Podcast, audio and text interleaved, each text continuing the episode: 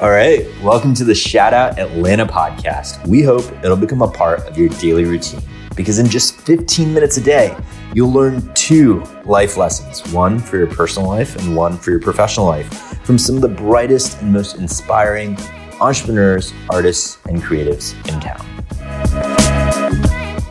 All right, so we've got a very special guest on the pod today. But before I introduce you to today's guest, I want to ask folks if you are loving our podcast, please hit that subscribe button. It means the world to us, and we really appreciate it. Or leave us a review. We'll be picking out some of the reviews to shout out on future episodes. So tell us who you are, what you do, what you love about the pod, um, and and we might chat you out. So, all right, today on the pod we have entertainment journalist Mandisa Johnson. And so we're sure you're going to love this episode with her. And so, with no further ado, Mandisa, thank you so much for joining us. This podcast is all about us getting out of the way to give you an uninterrupted platform to share your story and the lessons that you've learned along the way, both personal and professional. So, let's start with your story and how you got to where you are today. Hello, my name is Mandisa Johnson, and I was born and raised in Columbus, Ohio. I'm the only child of Stan and Deborah Embry. Growing up, I always had a love of the arts. In kindergarten, I began taking drama classes, and I loved it so much I would go home and mimic what I learned for my mom. And little did I know I was performing a monologue. I pretty much loved creating any and everything. One time when I was four, I created an outfit from notebook paper and tried wearing it outside, but of course, my mom stopped me and told me I had to put some clothes on underneath. At five or six, I put on my first play with my next door neighbor, and together we performed for friends, family, and neighbors. Looking back on it, the play we produced was improv. When I was seven years old, my mother died, and my dad remarried fairly quickly. This brought along step siblings, and during the holiday season, in order for us to open our Christmas gifts, we had to either write a Christmas story or put on a Christmas production where I was always the writer, director, and producer, and sometimes actor. In high school, I was heavily involved in theater, first being a part of the Lorraine Hansberry Readers Theater, interning with the Columbus Junior Theater, and becoming a part of an acting troupe traveling throughout the city performing at elementary schools. I also completed an internship with Ohio State University's theater department and helped build a set for one of their productions. By the time I was a junior in high school, I was inducted into the International Thespian Society, and in my senior year, I was cast in the musical The Wiz. In 1995, I graduated high school and got accepted into Wright State University and started as a theater major, which, by the way, didn't last long at all because it was a huge time commitment. Growing up, I wasn't allowed to hang out with friends, and now since I had the freedom to, I decided not to major in theater, but switched it several times and ended up majoring in mass communications with the hopes of one day working for CNN. But I graduated with a BA in communication studies only because I would have had to wait a year for one class I would have needed for a degree in mass communication. After graduation, I relocated to Atlanta, Georgia, with friends I met while working on the Walt Disney World College program. I completed a 10 month program in Hands on Atlanta AmeriCorps and worked as a Spanish teacher at Charles R. Drew Charter School. Shortly thereafter, I got married and had three kids, including one with special needs. One day while online, I came across an ad on Yahoo for Full Sail University's Entertainment Business Master's Program. And in 2012, I enrolled in their online program and finished in 2013 with an entertainment business Master of Science degree and a course director's award in project and team management. After that, I directed a short film and commercial and landed my first speaking role on an internationally syndicated TV show. Eventually, I wanted to pursue writing and began researching Full Sail's creative writing program and enrolled in their program in 2016 and finished with a Master of Fine Arts degree in creative writing and earned a course director's award in film screenwriting. Atlanta Film and TV originally launched in October 2016. I blogged here and there, eventually letting it go sometime after I finished my MFA. January 2019, we relaunched And now we have almost 300 informative posts, including conversations with over 20 Atlanta movers and shakers. All right. Uh, thank you for sharing your story. And I don't want to interrupt too much. Like we shared earlier, this podcast is all about us getting out of the way to give you a chance to share two gems of wisdom, lessons that you've learned, one lesson from your professional life, one lesson from your personal life. And so let's start with your professional life lesson.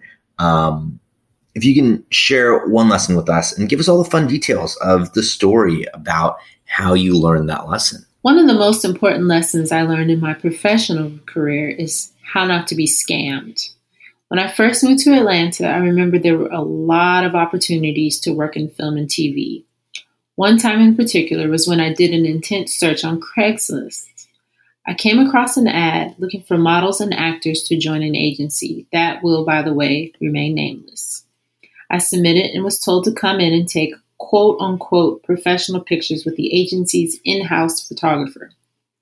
After paying about $200 and completing the photo shoot, I waited several months to receive my pictures, eventually having to call the agency. And when I called, I basically got cussed out and they tried not to send me my CD ROM with my pictures. I eventually received my pictures, which, by the way, weren't any good, and they ended up putting my pictures on the website. To make a long story short, I never booked any work with them. Fast forward a few years later, I was in the mall and stumbled across a, another quote unquote talent agency. I signed up and I remember having to come up with a monologue and modeling for them in front of judges. I ended up signing with them, but little did I know the work they got their talent was only for background work. And talent agencies never submit their talent for background work. And as years went on, I learned to never pay agents. The only thing you need to submit to talent agents are headshots, a demo reel, and an actor's resume. That's it. Now that I know better, I have shared a blog for those looking to pursue a career in film and TV on how to spot an agency that is a scam. And also, I list which agencies are legitimate in the Atlanta film and TV industry. Thanks for sharing. I uh, I know it's not always easy to go back and share these personal stories with the world, um, and so definitely appreciate you being so open with us. And um, and you know, now maybe we can jump into a lesson that you've learned from your personal life. So, what is that lesson, and what's the story behind the lesson? One of the personal life lessons I've learned is that I can't do everything alone. I am a person of perfection and would prefer to do things my way, and how I would do that is by working alone. I'm also a person that has never enjoyed group projects, only because sometimes I would A, end up doing all the work, or B, they wouldn't be done the way I wanted it to be done. I guess that's just the director in me. I have learned that in order for things to be successful is to have a team of people to assist with bringing things to life. When I first started Atlanta Film and TV back in 2019, I was working at a preschool and would write whenever possible. 30 days before the pandemic started, I started a new job as an after school program director, which gave me a little more time to write. But once the shutdown happened, not only did I have a lot of time to write, but had a house full of people to still provide for. Eventually, my husband told me I should bring on more writers and the thought of bringing on more writers was not something I wanted to do, but I did it anyway to take most of the work I was doing off my plate. At first, I brought on two contributing writers who, of course, both had different styles of writing and could provide different content from what I could. Now, as of July 2021, we have five contributing writers who help bring content to Atlanta Film and TV. All right. Well, thank you so much for being so open and sharing all of the wisdom and stories with us today. We really appreciate it. And uh, we, we, can't wait to have you back on the pod soon.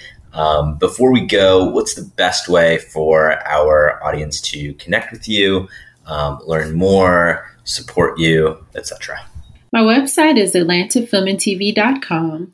I can also be found on Facebook at Atlanta Film and TV and on Instagram at Atlanta Film and TV, on Twitter at ATL, all caps, film and TV, and on LinkedIn at Mandisa, M A N D I S A, Akilah, A K I L A H, Johnson, M S, M F A.